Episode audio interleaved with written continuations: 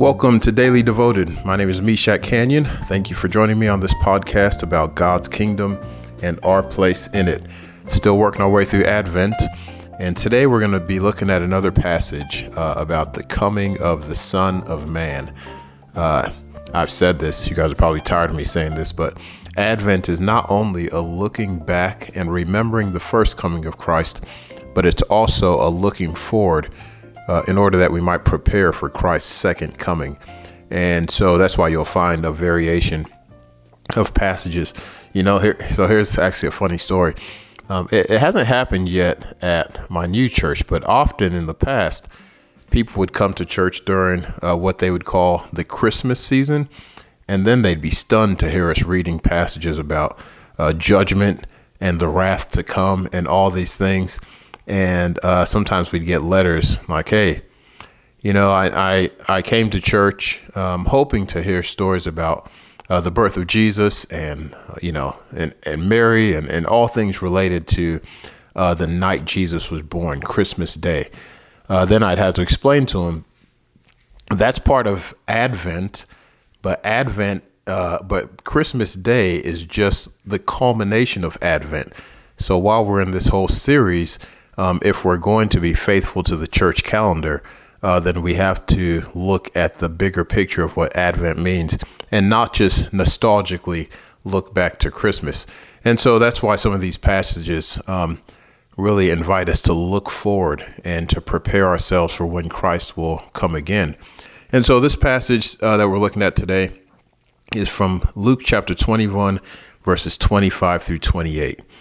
And there will be signs in the sun, in the moon, and in the stars, and on the earth distress of nations with perplexity, the sea and the waves roaring, uh, men and women's hearts failing uh, them for fear and the expectation of those things which are coming on the earth. For the powers of the heavens will be shaken. Then they will see the Son of Man coming in a cloud with power and great glory. Now, when these things happen, begin to, now when these things begin to happen, look up and lift up your heads because your redemption draws near.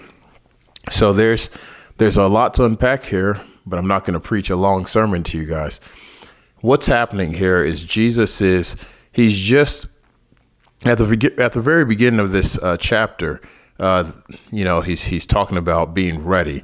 And the disciples ask him in verse 7, Teacher, but when will these things be? And what sign will there be when these things are about to place?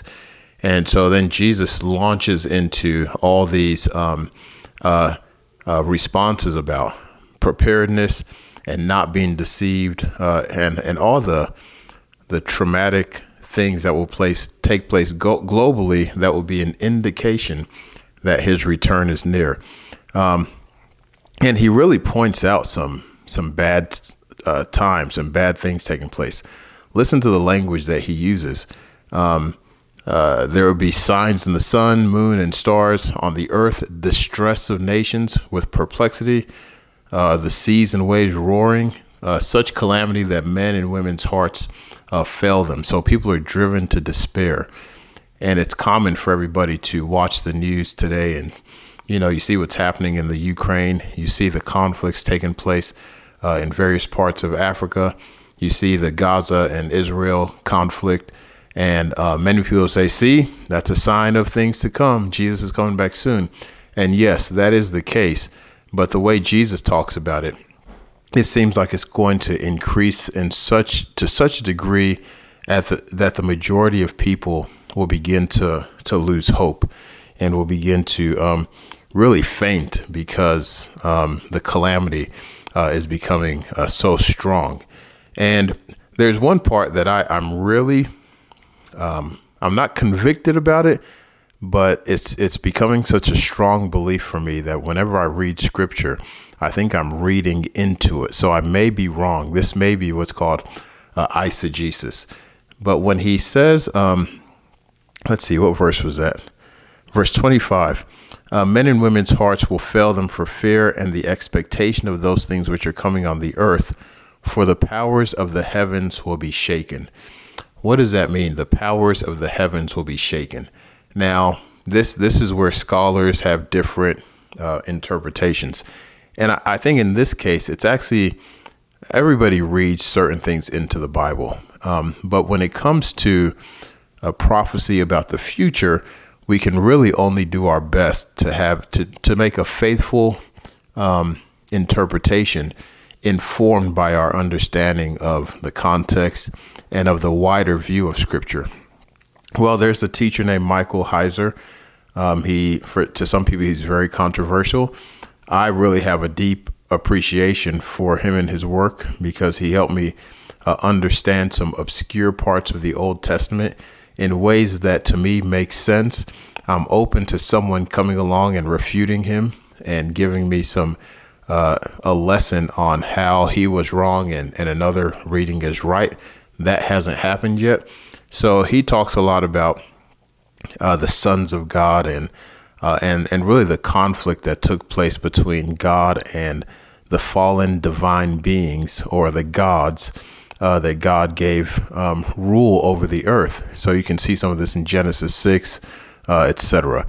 And and and all this really facilitated a, a a conflict between God and these divine beings because they were meant to rule the earth um, in harmony with created human beings to the glory of God. Uh, but they were disobedient, and God punished them. Uh, God damned them to eternal uh, judgment. The flood was sent because of them and because of their offspring, and God promised to one day deal with them for uh, for all of eternity. And so, when Michael Heiser reads things like "the powers of the heavens will be shaken," well, first of all, other uh, theologians and biblical interpreters would read that as um, there's going to be uh, maybe that's metaphorical language for um, uh, things that will happen in the skies. You know, maybe there's going to be a meteorite shower. That's that's like a uh, a, a, literalistic uh, reading of of what they think Jesus is meaning. Other people uh, maybe add a metaphoric reading uh, as you know Jesus is saying that things are going to be just so tough that um, it's going to be like earthquake like things are going to be really chaotic. So it's more metaphoric uh, language. Michael Heiser would read that and say, the, What are the powers of the air? Uh, and then he would point to um, some of the, the geographic language that they use in the Bible to denote where the principalities and powers have their dominion. So, for instance, if you read in Daniel, and sorry for getting nerdy here, I feel it coming on. But in Daniel, I want to say chapter 9, there's a part where Daniel prays and an angel comes to him. Uh, and uh, the angel said, I, When you prayed three weeks ago, I was sent, uh, but the prince of Persia withstood me. So he's pointing to this divine being that had that's a principal ruler over Persia uh, that withstood this angel, this messenger from God, to bring a message from God uh, to Daniel.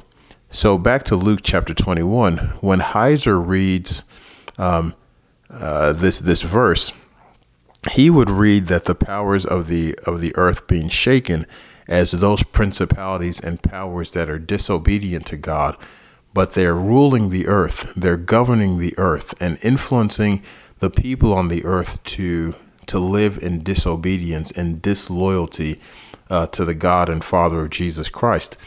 And so he would say, what's happening in this passage is that the conflict is finally coming to a head. Those powers are ultimately being cast down because their wickedness has has become so great that God finally steps in uh, to intervene once and for all. And that's why the very next verse is when these things begin to happen. What things? Well, when the wickedness is at an all time high and the forces that are controlling the earth are beginning to be cast down into eternal uh, damnation, when these things begin to happen, look up and lift up your heads because your redemption draws near. I actually like the Young's literal translation of that verse. It says, And then they shall see the Son of Man coming in a cloud, which that language is also from the book of Daniel, by the way, with power and much glory. Now, now listen to this verse in the Young Literal Translation. And these things beginning to happen, bend yourselves back and lift up your heads, because your redemption doth draw nigh. So, okay, I was kind of nerdy here. What is all this saying? This is an instruction on how we are to wait. Number one, we're to wait faithfully and expectantly, understanding that things are going to get worse for the people of God, for the earth. Wickedness will run so rampant um, that it will impact the entire globe far more than it already has. And as it does so, people that are loyal to God, um, it will become harder and harder for you to uh, really live out your loyalty because the world will become opposed to that kind of uh, lifestyle. And we already see some of that taking place where um, kind of faithful living is beginning to be looked upon as um, as for well first here here's the first thing that happens you look at it and you call it old fashioned but then old fashioned turns into oppressive and then oppressive turns into something else and before long as we've seen in history uh, plain faithfulness to God praying and reading your Bible and uh, and upholding uh, Christian morals becomes looked upon as something that's not only harmful uh, but dangerous and worthy of being exterminated. Those things have happened in history. Jesus is painting a picture here where it's, where it's going to happen globally, and wickedness will be uh, peaked so much that God will intervene. And so, the message is when things are at their worst, expect God. And that's actually throughout the Bible. You look in the story of the children of Israel, they're trapped between the Red Sea and the Egyptian army bearing down at them things are literally at their worst.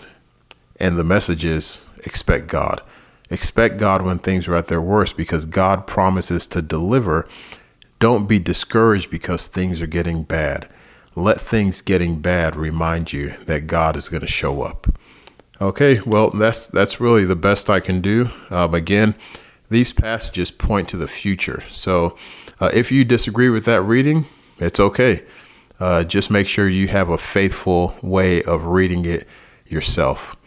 Heavenly Father, uh, one thing we do know is that Jesus is going to return.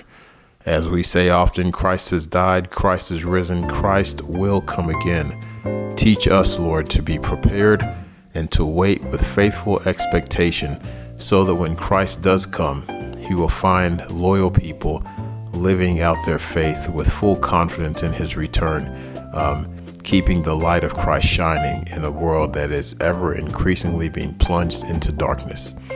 This is our prayer, but the only way that it can happen is by your Holy Spirit. So accomplish it in us and through us. In Jesus' name, amen. Amen. God bless you, sisters and brothers. I will talk to you next time. Peace.